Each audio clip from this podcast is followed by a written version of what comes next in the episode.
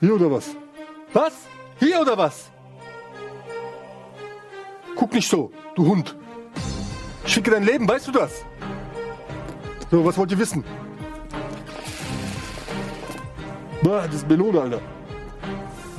Ich hab gesagt, keine Melone. Ich bin Vegetarier. Kommst du jetzt Fragen stellen oder was? Komm mal her jetzt. Komm her! Äh, äh, äh. Was ist los? Hast du keine Fragen oder was? Ich komme extra den ganzen Weg hier hin. hab. Ich hab dir, ich hab dir, ich hab dir. Ich geb dir gleich, ich hab dir. Ja, tut mir leid. Wir fangen.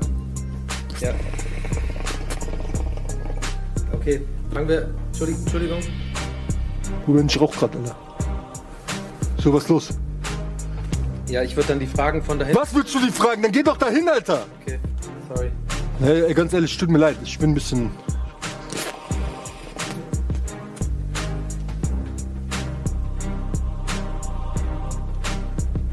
So, was ist das jetzt? Wie heißt die Sendung?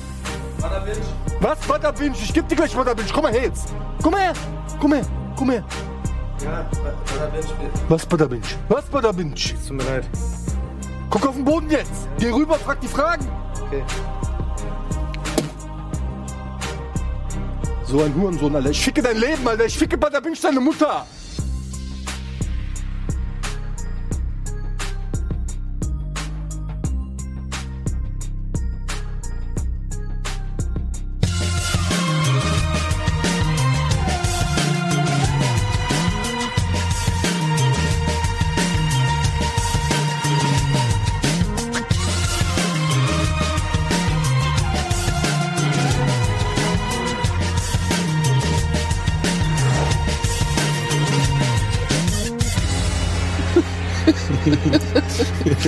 Melone, ich bin Vegetarier.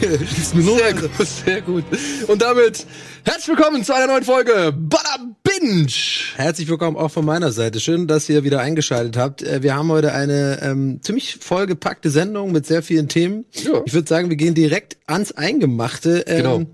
Denn wir haben auch nicht so viel Zeit. Genau. Und äh, wir wollen uns ja auch natürlich die Zeit aufsparen, um, um möglichst äh, ausführlich über das Boot heute und über Four Blocks endlich mal drüber zu sprechen. Und ich habe die DVD schon in der Hand, deswegen ist doch eine gute Überleitung zu einem Gewinnspiel. Das Ja. wir gleich, sagen wir mal, aus dem Weg räumen wollen. Genau, wir haben nämlich zwei Blu-ray-Boxen und zwei DVD-Boxen von der zweiten Staffel, vier Blocks. Aber nicht nur das.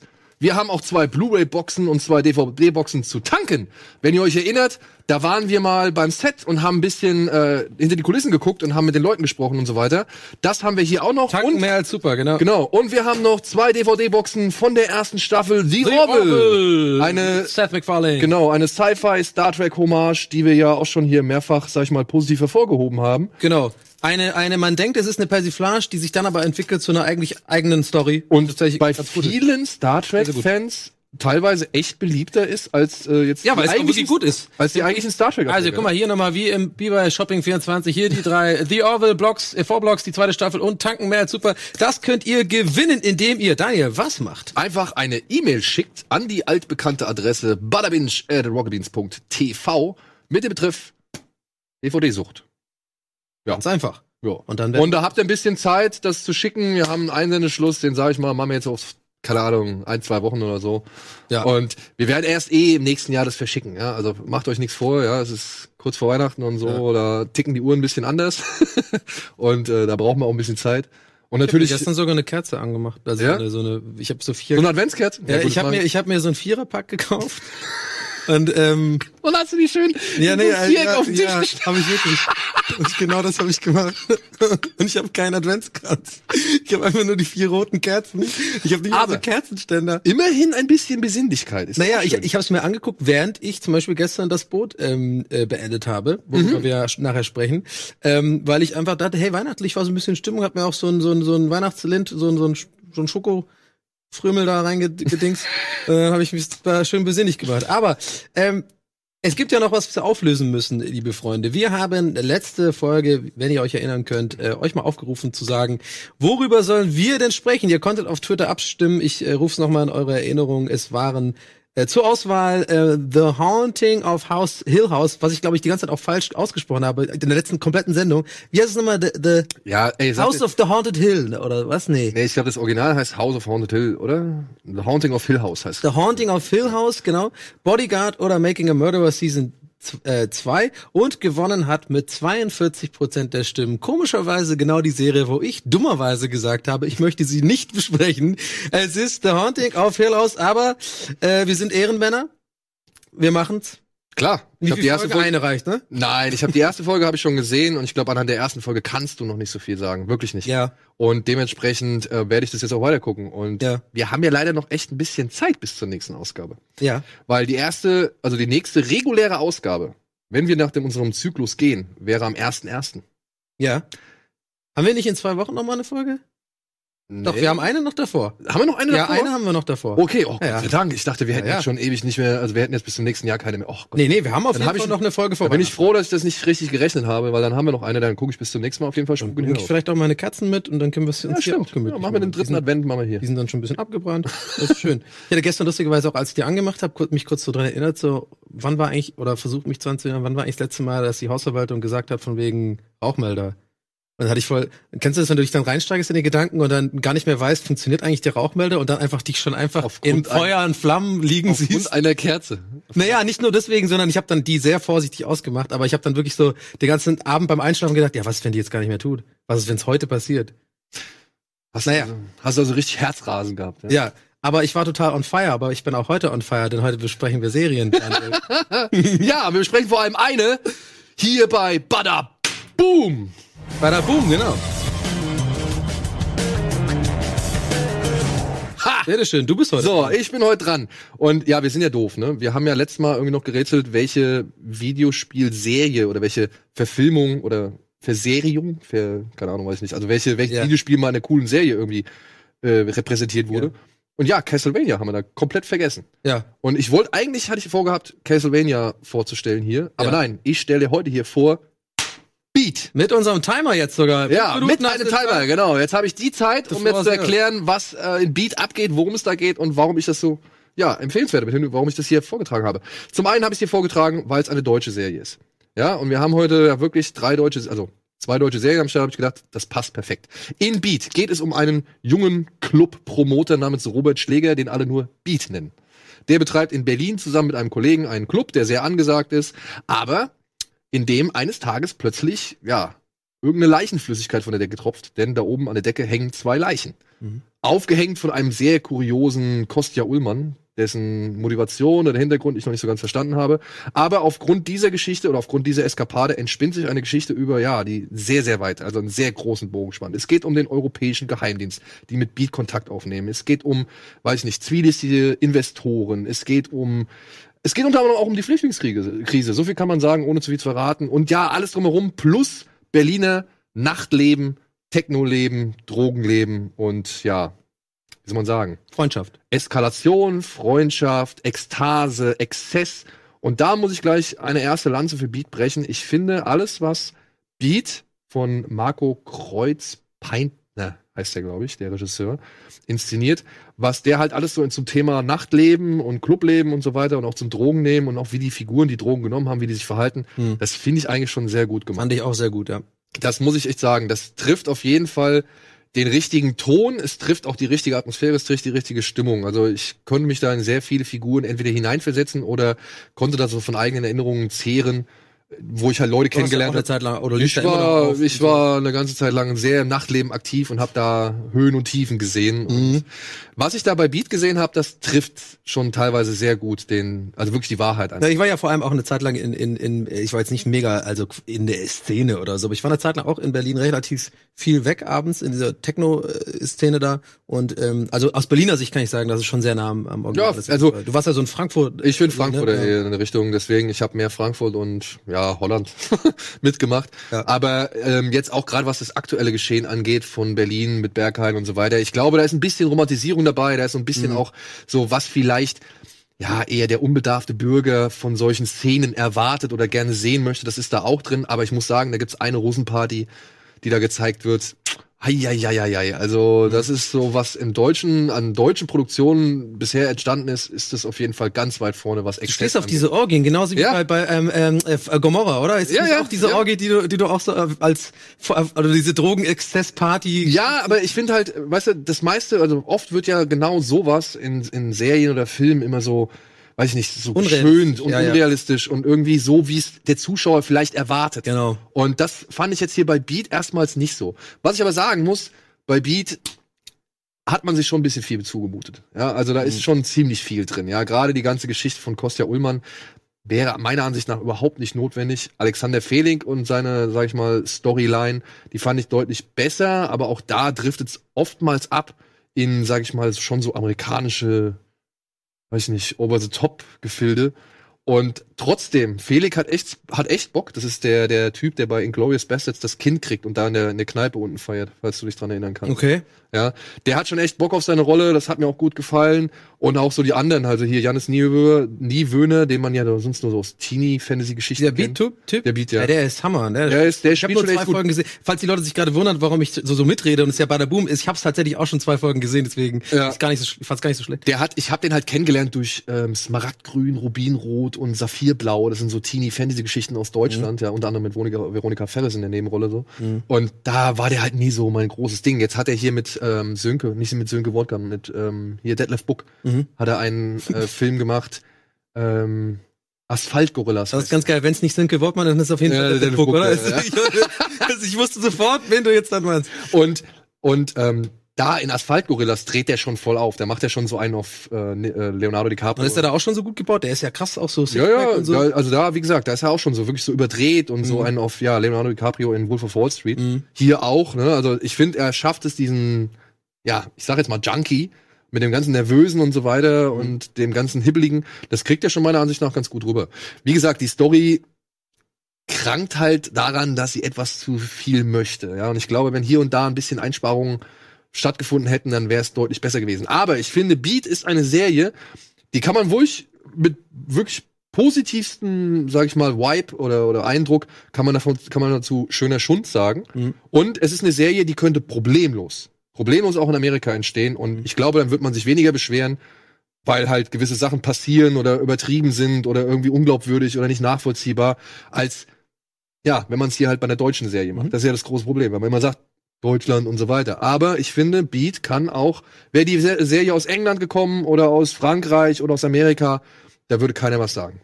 Alles klar, sehr auf den Punkt. Guck mal, die fünf Minuten sind gerade um. Ähm, ja, diesmal eine etwas andere Art von Badaboom. Ich habe ja letztes Mal dich richtig überrascht. Ich muss zugeben, ich habe vorhin, Du hast ich hab vorhin, sind wir ehrlich, ich habe vorhin, äh, ähm, habe ich einmal das Bild von Beat gesehen auf dem Bildschirm, deswegen wusste ich schon, was auf mich zukommt.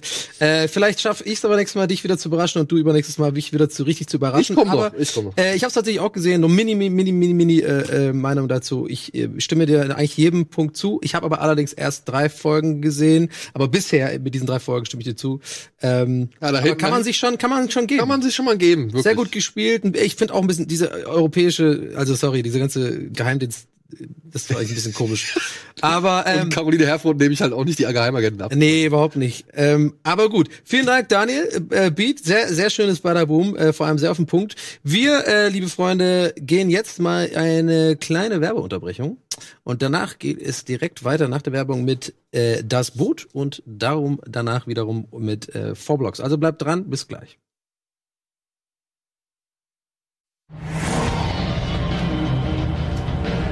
Hallo und herzlich willkommen zurück zu Butter Binge hier aus der Werbung und wie man so schön auf Englisch sagt, without further ado gehen wir mal in das Boot und das ist ein angebinged.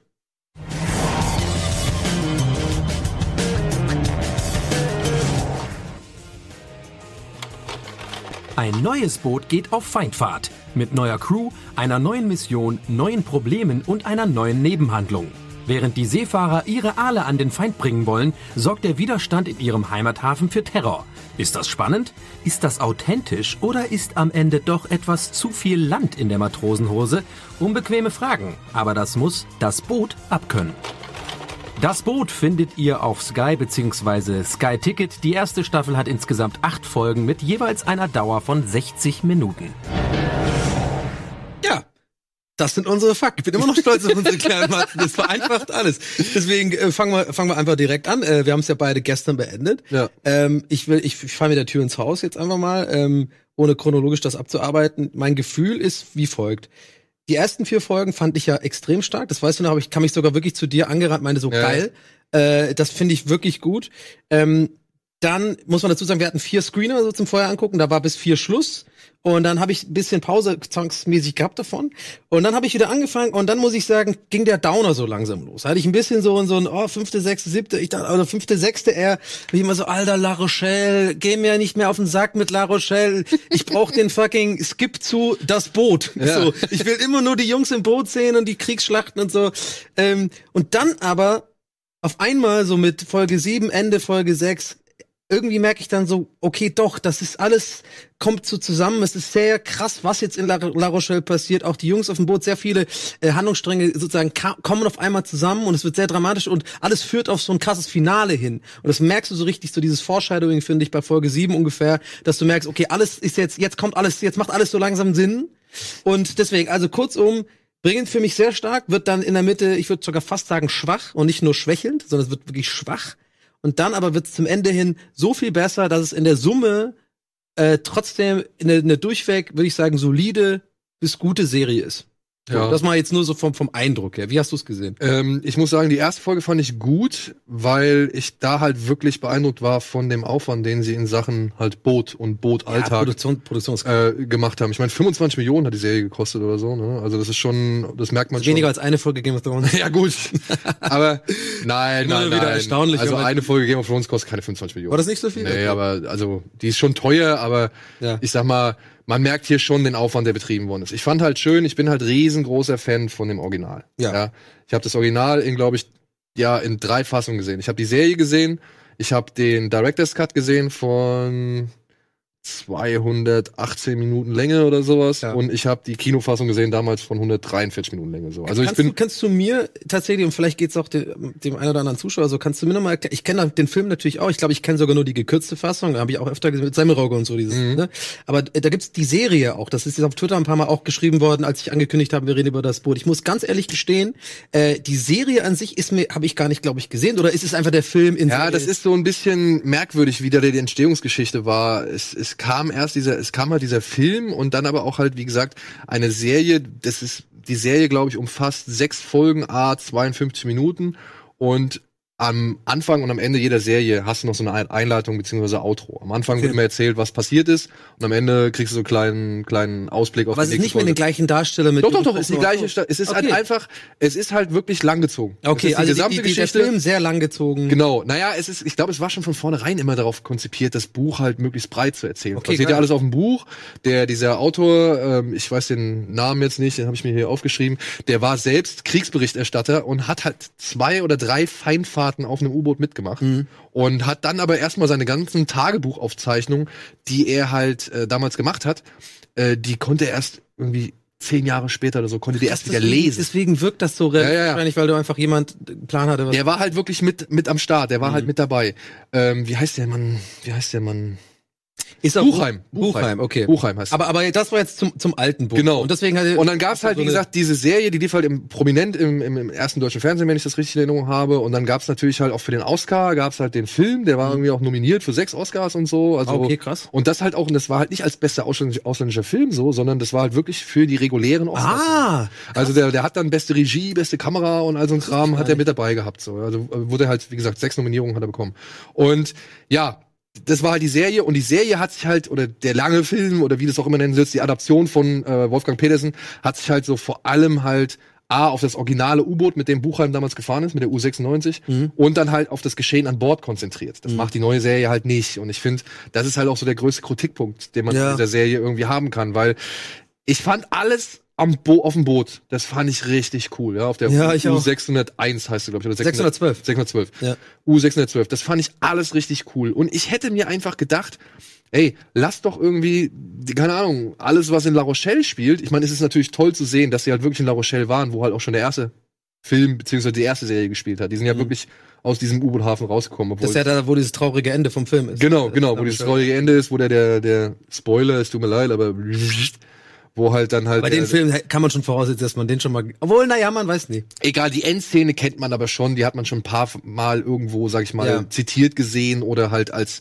Ausführung. Ja, ich dachte ja kurz tatsächlich, dass die ähm, da eine, eine direkte Parallele sogar machen. Also Ja. es gibt ja, glaube ich, in der zweiten oder dritten Folge ist eben eine, ist ja eine Bombe explodiert ja quasi in dem. Ich, ja, ich glaube, das ist jetzt noch kein krasser Spoiler. Wir Nö, wollen übrigens nachher mal vielleicht Attentat. ganz kurz in den Spoiler-Part gehen.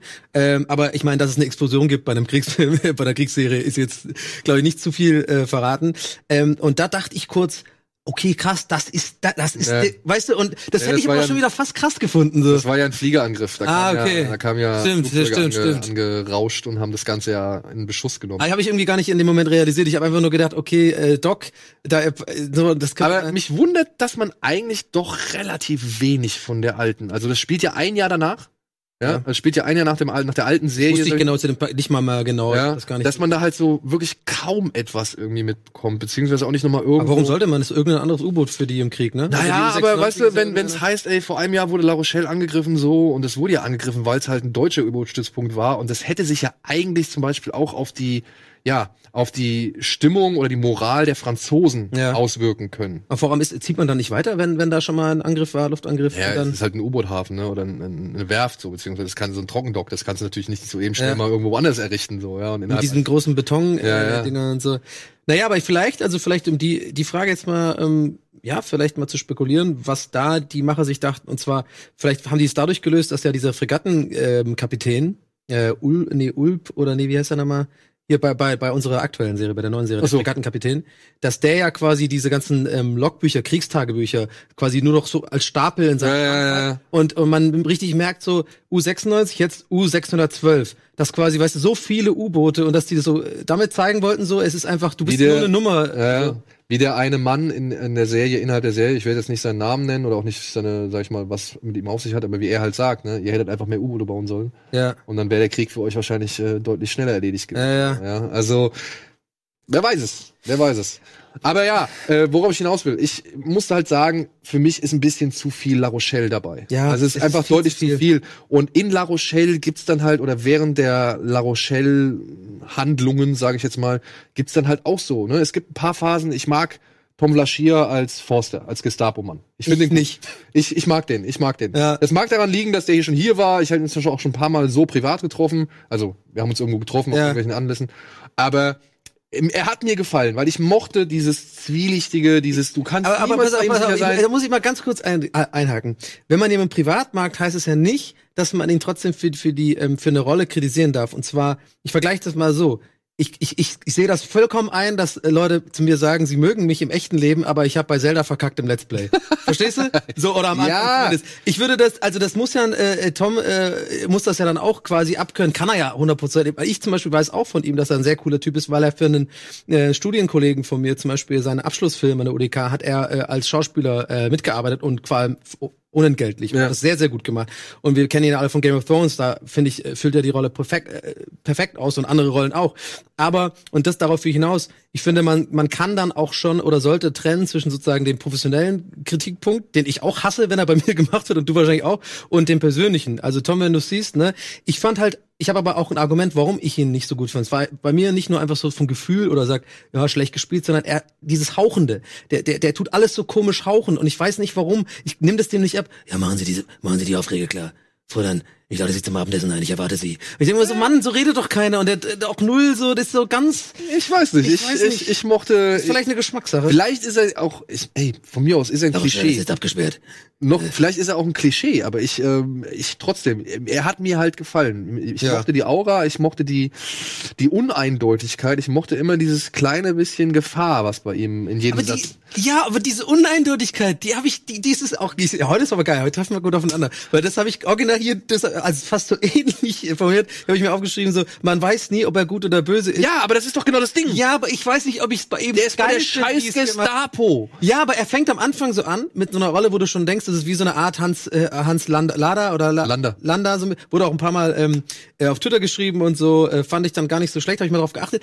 Aber äh, äh, du hast es, finde ich, gut argumentiert, äh, als wir so per WhatsApp geschrieben haben, meintest du, ähm, ja, die, die haben ja nichts gemein, die, die, die zwei Figuren. Und das ist spätestens ab Folge zwei klar.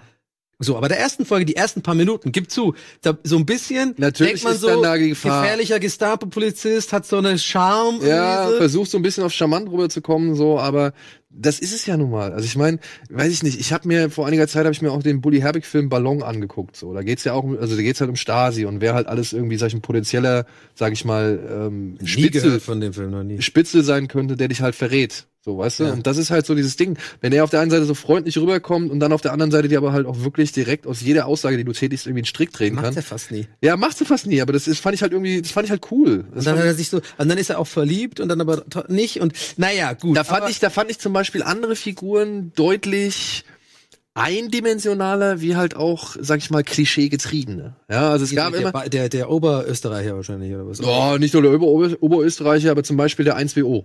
Ja, der Ja. 1WO war für mich so einer der größten Schwachpunkte auf dem Boot, auf dem Ja. Boot selbst. Gespielt von August Witt, äh, Wittgenstein. Wittgenstein. Habe ich mal äh, nachgeguckt, weil ich den irgendwie, äh, der hat mich dann echt angefangen zu interessieren.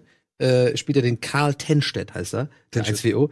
Und ähm, interessanter Funfact, der hat bei Illuminati mitgespielt. Irgendeine Rolle. Ich weiß nicht was, aber irgend wahrscheinlich was Kleines, weil er nicht mal bei den Hanks Credits. Ja, ja, Okay. der erste.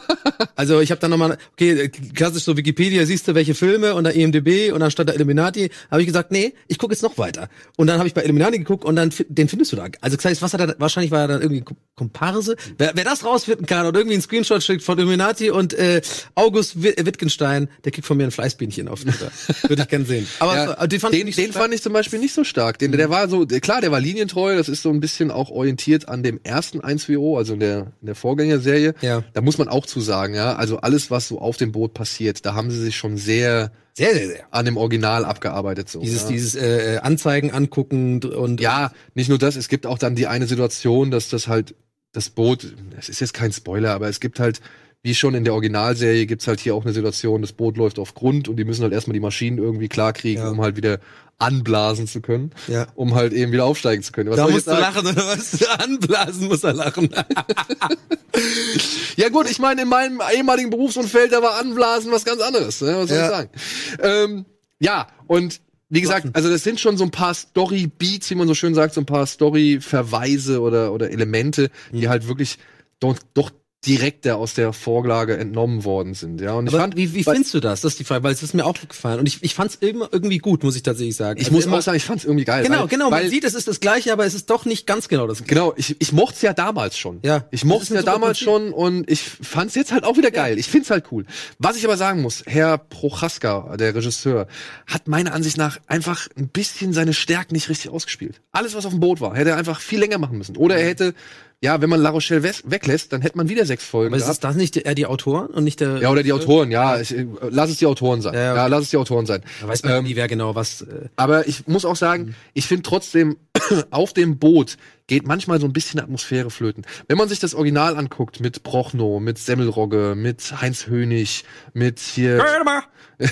Grönemeyer, genau. Ähm, auftauchen!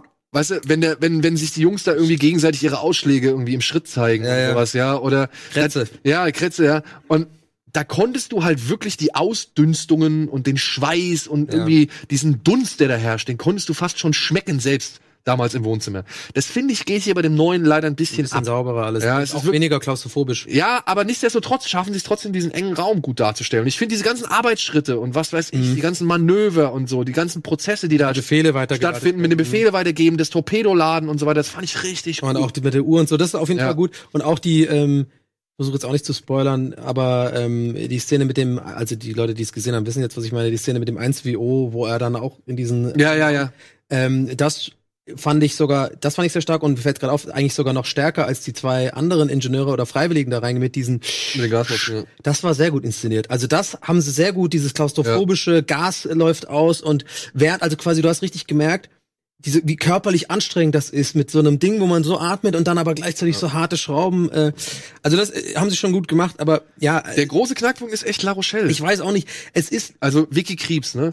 Die wird ja mittlerweile schon als äh, ist das hier die Simone Strasser oder? das ist die Simone Strasser, ja. Ja. Die ist ja natürlich, die hat hier bei dem letzten, ähm, hier bei Phantom Punch heißt der, äh, Phantom Threat, Entschuldigung, Phantom Thread mit Danny Day-Lewis hat die gespielt. Ja, Ja? Bei dem letzten Film von Paul Thomas Anderson, der auch Magnolia gemacht hat und so Ich, weiter. ich hab, kannte ihr Gesicht die ganze Zeit irgendwo her, aber ich, die Ja, beiden ja. Filme kann ich ehrlich gesagt auch nicht, aber irgendwoher, ja, die, also wie gesagt, die, die, die gilt schon als große Entdeckung und Shootingstar und was weiß ich. Und ich ich, schon gut gespielt. Ich fand's eben nicht. Nicht? Ich fand's eben nicht. Ich fand's gut. Ich war, für mich war sie immer eine Runde zu steif oder irgendwie zu, zu ausdruckslos. Ich weiß, in gewissen Situationen muss sie das sein, Ja. aber in gewissen äh, Situationen, da ging, also speziell, wenn es dann um ihre wirklich ihre eigentliche Liebe geht, Ja. ja, also wenn ihre eigentliche Liebe thematisiert wird, die fand ich auch leider ein bisschen an den Aber- Haaren herbeigezogen. Ja. Und ich muss sagen, wenn sie die eiskalte spielt und wenn sie halt versucht, sich Forsters, sag ich mal, Avancen zu erwehren und so und so ein bisschen da den Abstand zu wahren, alles cool,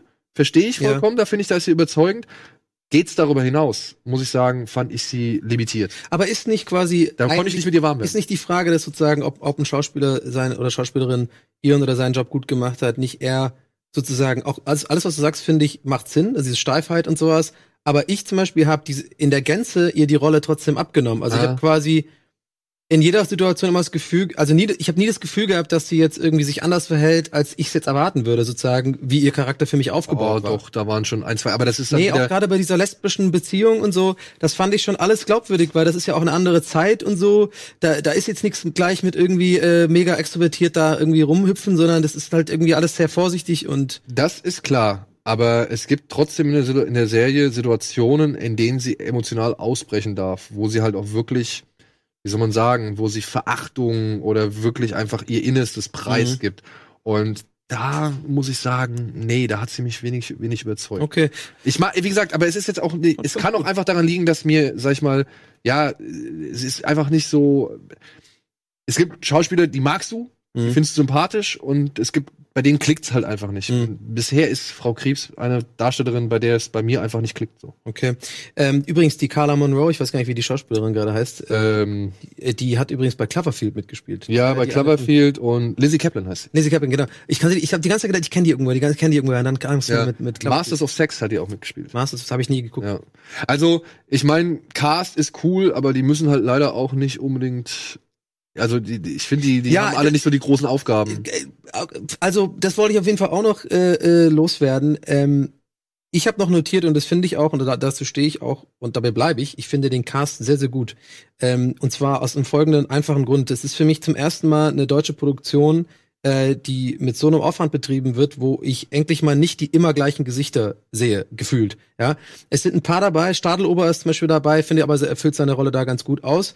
Ähm, äh, äh, gut, äh, Tom ist natürlich auch jemand, der öfter zu sehen ist in deutschen Produktionen, aber zum Beispiel der ähm, der Karloin, über den wir noch gar nicht geredet haben, Oh, ich finde der, äh, das find, den finde ich Den fantastisch. finde ich echt gut. Muss Der ich auch sagen. spielt und ich und der sieht ein bisschen aus wie Loki übrigens hier. Tom Hiddleston. Äh, genau.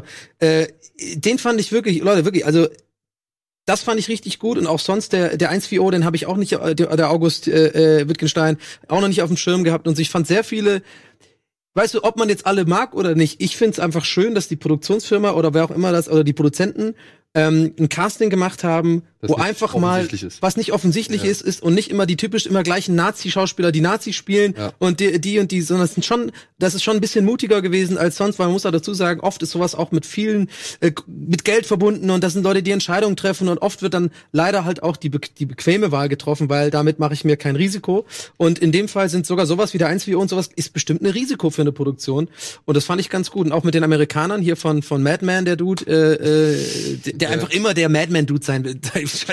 Keine Ahnung, man will doch gar nicht wissen, wissen, wie der heißt. Das ist der Madman-Dude. Ja, aber ich finde halt, man hätte den Leuten auf dem Boot einfach viel mehr, viel mehr Futter geben müssen. Ja. Weißt du, also ich finde, die bleiben leider ein bisschen zu kurz so. Ja. so ich hätte gerne Strasser, hier der mit dem nicht ganz zusammengewachsenen Kiefer, den hätte ich gerne ein bisschen näher kennengelernt. Ja. Der hat ständig, der kriegt eigentlich nur aufs Maul. Man weiß gar nicht, warum der eigentlich so ist, so, Ja. aber er kriegt halt den Afrikaner, also der aus Afrika kommt, Mhm. den hätte ich halt, also ist jetzt kein, kein Schwarzer, sondern es ist halt einfach jemand, der in Afrika gelebt hat, Genau. jetzt halt in, bei der deutschen Kriegsmarine ist.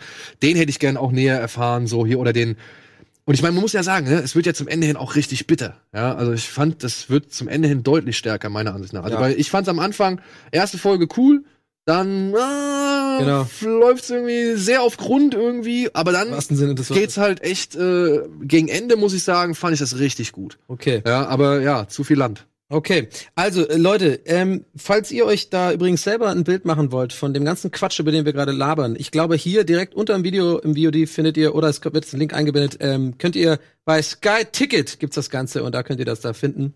Äh, also am besten diesen Link benutzen. Ähm, das unterstützt unsere Sendung und ähm, das ist ein Win-Win. Äh, bleibt uns nur ein kleines Fazit.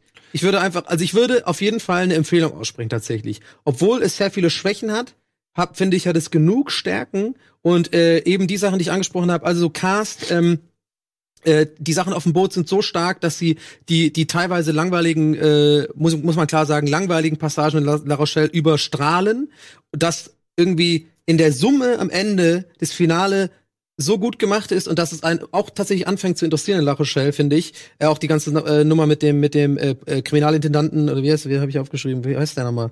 Äh, wie heißt das Wort? Der äh, hier, Tom, der ist doch Kriminalintendant oder sowas. Ist doch egal. Ähm, Borste. lange Rede, kurzer Sinn. Ich kann es tatsächlich, also wenn ich, wenn ich es empfehlen, äh, wenn man mich fragen würde, kannst du es empfehlen, würde ich sagen, ja, mit Vorbehalten. Aber ich würde nicht sagen, nein, guckst dir nicht an, das ist Quatsch. Ich würde sagen, das kann man sich auf jeden Fall gucken und es, äh, man bereut es nicht. Ich hab's, ich hab's gern geguckt. Ja. Ich kann sagen, ich find's, ich find's noch gut, also leicht gut. Hm. Ähm, ich habe mich halt, wie gesagt, an gewissen Handlungssträngen und so weiter gestört und ich hätte es tatsächlich ein bisschen besser gefunden, wenn die Serie sich getraut hätte, etwas spezieller zu sein. Also etwas mehr, ja, vielleicht sogar dann tatsächlich etwas mehr deutsch zu sein. Also Mhm. nicht unbedingt so auf den internationalen Markt schielen, sondern äh, das ausbauen, was an Stärken vorhanden ist und vielleicht auf ein paar Sachen einfach verzichten. Ja. Aber trotzdem, der Aufwand, die Darsteller und halt gerade das Leben an Bord, das haben die schon echt gut hingekriegt, meiner Ansicht nach. Also da kann man sich nicht beschweren für eine deutsche Serie. Ja. Da sind wir wieder beim Ja. für eine deutsche Serie. Ähm, so, wir haben jetzt zwei deutsche Serien schon abgehakt. Nach der Werbung, die jetzt kommt, gibt es eine dritte und letzte deutsche Serie für diese Folge bei der Binge und das ist Four Blocks. Darauf könnt ihr euch freuen, denn wir haben, äh, das kann ich jetzt schon sagen, einen ähm, noch, ich halte ihn mal noch geheimen Gast oder einen Auftritt eines geheimen Gastes. Äh, es bleibt spannend. Bis gleich. Mach doch einfach fertig.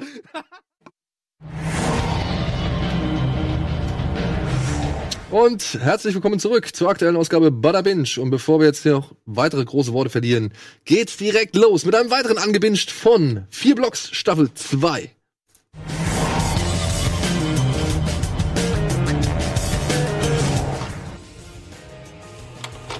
Ein Jahr später. Seki ist frei. Abbas muss länger sitzen als gehofft. Latif hat die Straßengeschäfte übernommen. Kalila ist mit Shirin abgehauen. Ein Immobilienhai macht Stress. Die Al-Safis erklären mit Hilfe der Tschetschenen einen geheimen Krieg. Und an der Spitze dieses Scheißhaufens thront Tony Hamadi und hat offenbar die Kontrolle über seine vier Blocks verloren. Staffel 2 trumpft groß auf, aber ist sie wirklich die Berliner Antwort oder doch nur Abklatsch der Sopranos? Wir knobeln's aus. Four Blocks Staffel 2 wurde von TNT-Serie produziert und läuft bei Sky bzw. Sky Ticket. Die Folgen haben eine Länge von 51 bis 59 Minuten und die gesamte Staffel hat sieben Folgen. Ich lieb, wie, äh, wie äh, Alvin aus 51 bis 59 Minuten einfach circa 55 Minuten gemacht hat. Ja gut, ist doch so, ist doch der Durchschnitt. Ja. Daniel, Box. pa pass auf, bevor wir äh, äh, anfangen zu reden, ähm, würde ich gerne die Zuschauer äh, aufklären wollen über etwas.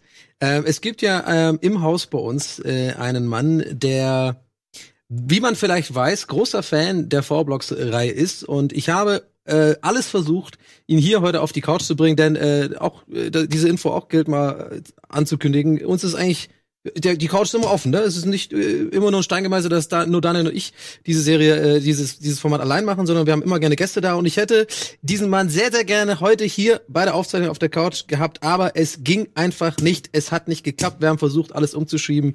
Und ihr wisst genau, wen ich meine. Es ist natürlich der liebe Etienne Gardet. Aber, Freunde, wir beide haben uns nicht lumpen lassen und gesagt, wir wollen bei dem Thema Four Blocks auf keinen Fall auf Eddie verzichten. Wir wollen seine Meinung, denn äh, und denn auch er meinte, er will seine Meinung kundtun und deswegen habe ich tatsächlich einfach mit Eddie äh, mich letzte Woche schon mal zusammengesetzt und äh, ein paar O-Töne, wie man so schön sagt, mit ihm gedreht und aufgezeichnet, ihm ein paar äh, Fragen äh, zurechtgelegt und wir werden also auch gleich den Eddie zu bestimmten Themen rund um äh, Four Blocks hören. Aber ich würde erstmal jetzt das Wort abgeben an Schröck und sagen, Four Blocks Staffel 2, du bist durch. Ich bin durch, ja. Ich bin mit äh, Staffel 1 durch und habe jetzt zwei Folgen der zweiten Staffel gesehen bis jetzt. Ja, also äh, in den Medien oder in der Kritik geht es ja so ein bisschen auseinander. Die erste wurde ja echt gelobt. Eddie findet die erste ja eigentlich nicht so geil, weil da halt, wie er immer so schön sagt, eine Kartoffel an die Spitze des irgendwie Araber-Clans irgendwie oder Mhm. in die Spitze des Araber-Clans in, integriert wird und das war für ihn vollkommen unrealistisch. Die zweite Staffel konzentriert sich eigentlich wirklich nur auf die Hamadis und ja, auf, sag ich mal, Tonys Kampf um die Spitze, Tonys, sag, oder, oder, oder, ja, weiß ich nicht, Tonys mh, Gegenwehr, um seine Position, seine Position jetzt zu verteidigen, weil Ja. er hat halt die Geschäfte in Berlin übernommen. Er hat aus dem Libanon die Rückendeckung, er kriegt die Drogen als allererster Hand und kann sie halt verteilen, wie er möchte, kann sie strecken, wie er möchte und kontrolliert so gesehen eigentlich den gesamten Berliner Drogenhandel. Oder zumindest versucht die Serie das so ein bisschen zu suggerieren. Und ja, ich finde auch, da kommen diverse Anleihen an Sopranos, an irgendwelche anderen Mhm. Mafia-Serien und so weiter. Aber warum denn nicht?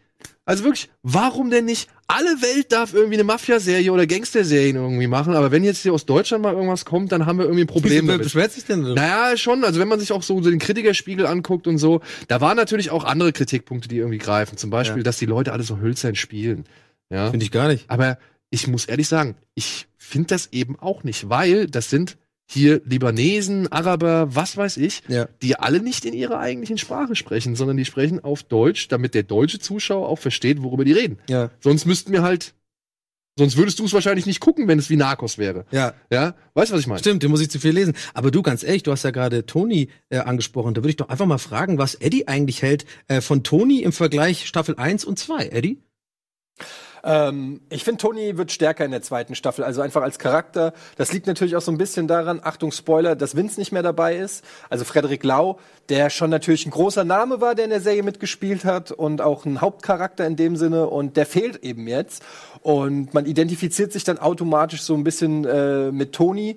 Und das ist ja dann schon auch nicht nur vom Namen her ähm, eine gewisse Ähnlichkeit zu Tony Soprano, sondern auch generell zu dem Struggle, den er hat, nämlich als sozusagen Familienoberhaupt Privatleben äh, und Business unter einen Hut zu kriegen und diese zwei Welten, die aufeinander prallen.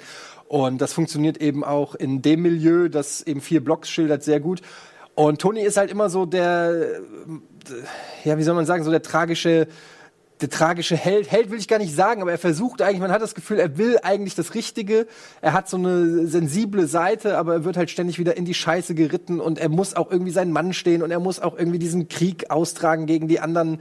Äh, und, und das ist so der Struggle und er ist eigentlich der, um den sich letztendlich auch alles dreht in der zweiten Staffel. Ja, ähm, du, Eddie, ich bin da ganz bei dir.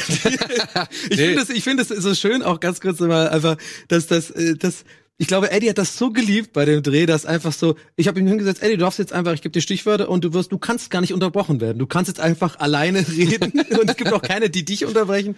Das Aber hat er geliebt. Ja, aber bei der- Punkt gebracht. Gerade bei der Aussage würde ich noch gar nicht unterbrechen wollen, Ja. weil ich sehe es halt genauso, ja. Klar, Ja. du hattest im ersten, in der ersten Staffel halt wirklich Frederik Lau, der hat viel Konzentration und Aufmerksamkeit auf sich gezogen, auch Spielzeit so. Mhm. Hier hast du auf jeden Fall deutlich mehr Tony Hamadi. Und ich mag Kida Koda Ramadan. Ich, ich mag ihn, ich finde es cool, wie er versucht, immer so diese Gravitas da reinzubringen, aber gleichzeitig auch so ein bisschen halt einfach diesen, ja, Filmgangster raushängen zu Ja. lassen. So. Ja, es gibt so einen tollen, es gibt so eine tolle Szene in der zweiten Staffel zwischen ihm und einem Immobilienhai namens Kyle, Matthias. Mhm. Ja, und Matthias, ja, der Schnösel, genau. Und Matthias sitzt in einem Restaurant, ein Sushi-Restaurant oder sonst irgendwas mit einer Frau und Toni kommt einfach rein. Ja, und, und setzt sich dann zu den beiden und labert ihn halt so voll. Mhm. Und Matthias möchte sich nicht von Toni irgendwie diktieren lassen. Und während er das irgendwie, also während er versucht, seinen Mann zu stehen und zu behaupten, labert Toni halt die ganze Zeit die Frau voll. Mhm. Von wegen, er ist nicht Gute für dich. Ja. Und, und äh, glaubst du, er wird für dich sterben? Bei uns im Libanon, da sterben Leute füreinander. Glaubst du, er wird für dich sterben und so. Das fand ich, ich finde das cool. Ich mag Ja, das. ey, Ich mag Diese das kleinen, die kleinen Gesten auch. Also ich muss sagen, ich habe, ähm, ich, bin- ich finde das eine absolut grandiose Serie. So, ich habe jetzt irgendwie auch gar nicht so richtig eingeordnet. Ähm, ich ich, ich finde fa fast alles daran gut. Ähm, ich muss auch sagen, ähm, ich habe zum Ende tatsächlich, und da bin ich auch Mann genug, das zuzugeben, ich habe echt bei diesem Finale von der ersten Staffel habe ich echt eine Träne äh, äh, vergossen. Das ist doch Bei cool. diesem, äh, wie Vince da irgendwie in den Armen von, Ja, von das ist ähm, schon eine gute Szene. und äh, diese ganze Schießerei und dann auch noch zu zu ähm, zu Abbas so Lauf weg und es ist so viel und es ist das mag ich halt einfach, wenn Sachen fucking gut geschrieben sind, ey. Das ist ohne Witz und das ist so authentisch. Ähm, nicht, dass ich irgendwie wüsste, wie es genau abläuft in irgendwelchen Clans oder so, aber ich habe wirklich das starke Gefühl, dass das sehr, sehr nah an der Realität ist. Nicht äh, von den quasi Machenschaften, da weiß ich nichts drüber, aber von der Art, wie die Menschen reden. Das hast du gerade schon angesprochen. So, ich habe lange in Berlin gewohnt und ich kenne auch einige Leute, die in diesen Gegenden wirklich ihr Leben lang gewohnt haben. Und ähm, ich finde das ja immer dass viele Leute, die da wohnen, total liebenswürdig sind und einfach, das wird von anderen Leuten als Assi abgetan, aber das ist nicht Assi, das ist einfach, die sind einfach eine ganz andere äh, Welt aufgewachsen und die sind super oft super liebenswürdig. Und ich finde genau diese diese Besonderheit haben die Autoren sehr sehr gut rübergebracht und vor allem auch die Schauspieler, eben was du meinst, die reden halt anders, eine andere Welt. Ähm, und das ist nicht hölzern gespielt, sondern das ist einfach meiner Meinung nach das vielleicht bis bis heute äh, authentischste, was jemals gab äh, in diesem in diesem Bereich. Ich bin da auch. Also ich bin, also man mag ja mag du ja kommst sein. nicht rein, du kommst nicht rein. So so werden sonst immer so Leute dargestellt oder weißt du so so so so, so unrealistisch. Es mag ja sein, dass irgendwie vielleicht die deutschen Darsteller in irgendwelchen, sag ich mal, weiß nicht, Zeit oder Spiegel oder weiß ich nicht, FAZ-Redakteuren Mhm. nicht genügen oder nicht gut genug sind, so, ja. Aber ich finde gerade, und das ist halt so das Ding, es geht ja halt nun mal um die anderen. Und da finde ich halt einfach, ja, auch, auch so ein Wesel, ne? Es gibt eine, eine krasse Szene, die wirst du noch erleben, wo Tony und Wesel richtig, sag ich mal, konfrontiert, also miteinander werden, so, Ja. ja. Und da muss man auch sagen, ne? Ich meine, der ist eigentlich Rapper, beziehungsweise fast auch schon, also ist ja auch verurteilter Straftäter, wenn ich das richtig verstanden habe. Der hat ja schon einen äh, totgeschlagen, oder beziehungsweise er hat einen geschlagen und der ist daraufhin genau gestorben. habe ich was vom vom vom vom Eddie, aber ich Ja, ja. Und aber ich meine, wie gesagt, ne, ein Kida, der ist natürlich schon schauspielerisch deutlich erfahrener, so ein Wesel eben nicht, aber trotzdem in dieser Szene, da ist Kida meiner Ansicht nach richtig groß, aber Wesel schafft es, ihm, sag ich mal, entgegenzukommen, was das Schauspiel angeht. Ja? Genau, und zu Wesel äh, hat äh, Eddie auch noch eine Meinung, also aka Abbas, und da schauen wir doch mal direkt mal rein. Ja, ich finde, Weisel ist einfach der, der heimliche Star der Sendung. Also ist zumindest der Grund, warum ich's gucke. Äh, ich finde, er hat eine, er ist, man, also ich muss so sagen, ich muss aufpassen, was ich sage, sonst steht er irgendwann hier vor der Tür. Aber er ist so gut, dass man teilweise nicht weiß, was gespielt ist und äh, wie viel äh, wie viele davon wirklich auch in echt ist. Aber das ist auch in dem Fall eine gute Sache. Ähm, er, er hat sicherlich, er macht ja auch Gangster-Rap und so weiter. Ich glaube, er weiß schon, wovon er redet. Aber er bringt so krass gut rüber und ähm, ja, ist, ich finde es fast ein bisschen schade, dass er größtenteils hinter Gittern ist in der, in der zweiten Staffel. Und äh, ich finde, äh, wenn er so seinen Nacken so nach vorne schiebt, was hat er gesagt? So, er hat so eine, ich kann das gar nicht so erklären, er hat so eine ganz eigene, er guckt so richtig so, was? So, so, was hat er gesagt? Er, die, die Aggression, die Wut, der, ich habe in jeder Szene habe ich Angst vor dem. Auf jeden Fall, der, der hat eine krasse ähm, Bildschirmpräsenz. Also ich glaube, dass der, ähm, dass der auch schauspielerisch richtig was auf dem Kasten hat und ähm, er ist perfekt für die Rolle gecastet. Ich, ke ich kenne ja wirklich einige Rapper in Deutschland, Gangster-Rapper und so, und ich hätte mir keinen besseren vorstellen können als ihn. Also er ist wirklich gut. Wesel, Weisel, wir, wir, wir, Weisel, Weisel, ich weiß es auch nicht, aber ich sag Wesel, also Ja. meiner Ansicht nach. Also äh, es ist, äh, ja, ich würde tatsächlich auch äh, Eddie jetzt aus der Ferne da ähm, oder im Nachhinein äh, total recht geben. Ich finde, er bringt sehr gut auf den Punkt Ey, gerade. Wesel hat so einen geilen Handlungsstrang im Knast. Abbas, Der ist so cool. Also da habe ich schon schicke den. Knast deine Ja, Mutter. ich schwieg den Knast deine Mutter.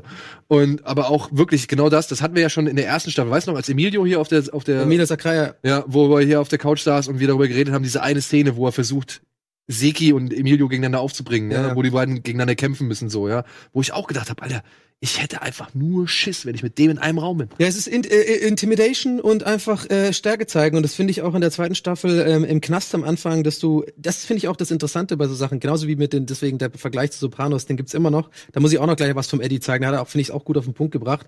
Ähm, und zwar dieses, wenn das Leute, dass Autoren es schaffen oder dass Serien es schaffen, dass du eigentlich mit dem Bösewicht mitfieberst. Ja. Ja, als zum Beispiel äh, bei Abbas ist es genauso, er kommt in den Knast und der, der hat dir so viel Grund gegeben, den einfach als Zuschauer nicht zu mögen. Der er war, wie er seine Frau behandelt in der einen Ja. Folge und, und alles mögliche und auch äh, Unschuldige, diesen, diesen, äh, den Seki auch einfach so völlig unschuldig äh, ähm, hier äh, an die Wand klopft da und sowas.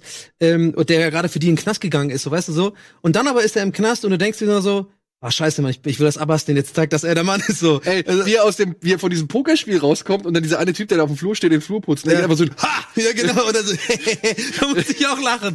Ähm, aber äh, das muss auf jeden Fall noch mit rein, denn ich wollte das, ich fand das, Eddie hat das gut auf den Punkt gebracht, ähm, auch wenn es ein bisschen durcheinander gerade ist. Ähm, ganz kurz nochmal Ma- äh, Eddies Meinung zum Vergleich Sopranos und Vorblocks, bitteschön.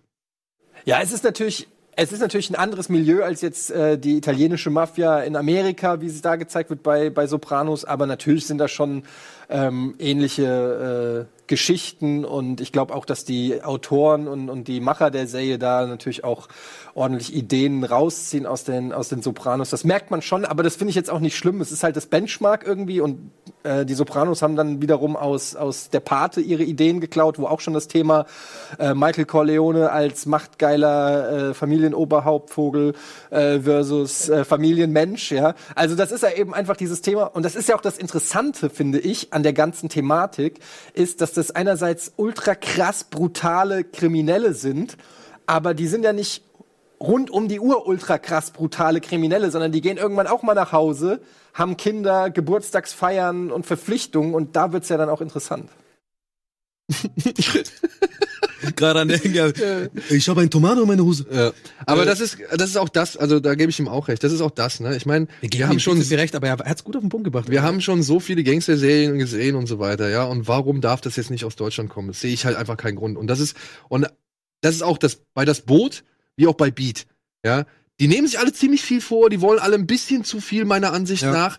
Aber Aber warum ich, nicht? Ja, warum nicht? Und zum anderen, ich muss trotzdem am Ende sagen, ich saß bei das Boot dann nach Folge oder bei Folge 6 da und dachte so, oh, jetzt will ich aber wissen, wie es weitergeht. Ja. Ich saß auch bei Beat Folge 6 da und dachte, ey, scheiße, jetzt will ich aber wissen, wie es weitergeht. Ja. Und das gleiche war auch bei Four Blocks. Das sind Klischees, mag sein. Das sind vielleicht Leute, die auch nicht unbedingt die allergrößten Schauspieler sind. Mag sein. Sie mögen sich irgendwie Sachen abgeguckt haben bei so, bei diversen anderen Sachen. Auch völlig fein. Aber am Endeffekt ist doch entscheidend, will ich das weitergucken oder will ich das nicht weitergucken? Und die Zutaten, mit denen vier Blocks, sag ich mal, seine Gangstergeschichte erzählt, die haben eine Authentizität, die man, sag ich mal, in deutschen Serien, in der deutschen Serienlandschaft sehr selten sieht. Ja. Und sie treffen es, meiner Ansicht nach, auch richtig gut. Und ja, sie schaffen es, dass man halt irgendwie Interesse oder halt einfach nur ein gewisses Amüsement für diese F Figuren entwickelt. Ja. Und dann bleib ich dran. Und ich wollte bei vier Blocks, wir hatten nur die ersten fünf Folgen, glaube ich, hatten wir am Anfang zur Verfügung. Ja. Glaube ich, erstmal nur die ersten vier. Und dann habe ich gebettelt, ey, bitte gib mir mehr. Ja, ja. Und dann hatten wir nur die ersten fünf und dann habe ich, ey, Leute, ich muss wissen, wie es weitergeht. So, ich will, ich will jetzt wissen, wie es ausgeht. So, ich Ja. muss das wissen. Und wenn das eine Serie schafft, dann kann sie auch irgendwie darstellerisch vielleicht nicht die ganz goldene Krone auf sich auf, aufsetzen oder vielleicht Ja. irgendwie geklaut sein oder sonst irgendwas. Aber ja, dann hat sie für mich auf jeden Fall eine Berechtigung. Absolut. Ähm, das kann man ja quasi fast schon als Fazit durchgehen lassen. Das letzte Wort hat natürlich der Eddie. Er hat nämlich ähm, äh, auch ein Fazit abgelegt und ich schließe mich einfach jetzt schon an sein Fazit, denn ich finde, er hat sehr gut auf den Punkt gebracht. Äh, hören wir doch mal rein. Ähm, ja, also für mich eine der äh, Serienüberraschungen aus Deutschland überhaupt. Äh, ich finde sie mega gut, ich finde sie zeitgemäß, ich finde das Thema hochinteressant, natürlich. Ähm, ich finde, ähm, es gibt interessante Einblicke in eine Welt, zu der man nicht wirklich einen Zugang normalerweise hat. Ähm, es ist auch ein bisschen abschreckend, weil ähm, es teilweise auch schon näher an einem dran ist, als man manchmal denkt. Also ich wohne über einer Shisha-Bar und ich äh, kann mich dann auch nicht von gewissen Vorurteilen freisprechen, dass ich dann irgendwie denke, so, alter Schwede, was geht da im Hinterraum ab? Aber ähm, vielleicht geht auch nichts ab, aber das spricht dann eben für die Serie, dass man eben, ähm, dass, dass der Fantasie dann auch keine Grenzen gesetzt sind. Äh, schauspielerisch vom Produ Production Value ist die einfach top und ich finde es einfach super, dass wir in Deutschland den Mut haben, sag ich mal, sowas Fiktionales zu drehen, ohne dass es jetzt so eine, eine Spiegel-TV-Doku Neukölln. Wir haben mal geguckt, was arabische Mafia-Clans, sondern dass es wirklich als Story ist, dass es Schauspieler sind, die, äh, die da versuchen, irgendwie Rollen zu übernehmen und, und Texte sprechen, die geschrieben wurden. Ich mag einfach diese, dieses Fiktionale. Ich finde, find, da ist das Four Blocks eine der besten deutschen Serien überhaupt. Und nun zurück zu Daniel und Dani im Studio. Und nun zurück zu Donny und Daniel ins Studio. Was? Guck nicht so! Ja, vielen lieben Dank, Eddie, nochmal aus der Ferne. Ähm, ja, äh, gute, gute Punkte beigesteuert. Ähm, ich glaube, er hat sich alles von der Seele geredet. Du auch im Punkto Vorblocks. Ich ähm, bin da wirklich voll bei ihm. Ich habe so viel ja. Spaß gehabt mit der zweiten Staffel. Also dementsprechend, ich kann die Kritik, ja, ich kann sie sehen, ich verstehe sie auch, warum sie aufkommt, aber ich teile sie nicht. Ich teile sie absolut auch nicht. Ich, ich bin da, ich stelle mich auch dagegen. Ich finde das, ich finde, da kann man nicht so viel schlecht reden in der Serie und ich finde es auch nicht so schlecht geschauspielert, ähm, wie selbst du heute so ein bisschen hast durchblicken lassen. Ich finde es wirklich fast durchweg gut gespielt. Ähm, und ähm, einfach eine absolute Empfehlung. Also es ist einfach eine super Serie, die sollte man gesehen haben. Fertig. Massiv ist schon nicht der beste Schauspieler. Massiv ist nicht der beste Schauspieler, aber nicht in allen Szenen. Manchmal ist er gut. Ja, aber es gibt eine wichtige Szene, da hat er Ich finde, Hand ich finde, ich finde ihn gerade bei den leichten Sachen, wo man eher denken würde, oh, andersrum, so jemand wie Massiv ist quasi bei den aggressiven Szenen stärker. Da finde ich ihn teilweise bei den, bei den sanften Szenen mit seiner Frau, da finde ich ihn fast stärker und das fand ich. Mhm. Ja, aber gerade bei den sanften Szenen, da gibt's eine, da war, hatte ich doch ein bisschen Probleme. Egal. Okay. Wir haben es trotzdem, also wir haben es trotzdem genossen. Dementsprechend, äh, ich, ich freue mich drauf, wenn du, wenn du fertig guckst. Absolut, ey, ich werde es auf jeden Fall heute direkt noch weiter gucken. Ich hab, konnte jetzt gestern, gestern noch zwei gucken. Aber, ey, Leute, das war's mit Bada Binge für diese Woche. Wir hoffen, es hat euch gefallen. Lasst uns doch äh, hier, wenn ihr das auf YouTube guckt, in den Kommentaren wissen, wie es euch gefallen hat oder ob ihr unsere Meinung teilt oder vielleicht auch nicht. Und ansonsten geht natürlich immer, dass ihr auch mal auf rocketbeans.tv vorbeischaut, denn äh, dort gibt es auch eine eigene Bada Binge Seite und da findet ihr auch die Forumseinträge. Da ist natürlich auch mal viel los, da wird viel besprochen. Da seid ihr herzlich eingeladen, da teilzunehmen. Und nächste, nächstes Mal geht's auf jeden Fall schon mal los mit The Haunting, Haunting of Spuk in Hill. House Hill und eine noch zu benennende Serie. Das werdet ihr, werdet ihr früh genug noch erfahren, während sich Daniel einfach jetzt mal noch fertig und tot beömmelt. Ähm, könnt ihr direkt die Lachmuskeln angespannt lassen, denn jetzt geht's gleich weiter mit der neuen deutschen Abendunterhaltung. ihr bleibt also gleich dran. Und Ey, wie äh, kann man einen Titel so tausendfach falsch aussprechen? ja, es ist, Ja. es ist, mir- es ist, es ist the House of Hinting Hall. Äh, in diesem Sinne, danke fürs Zuschauen. Danke Eddie nochmal, dass, dass du dabei warst. Bis dann, macht's gut. Tschüss.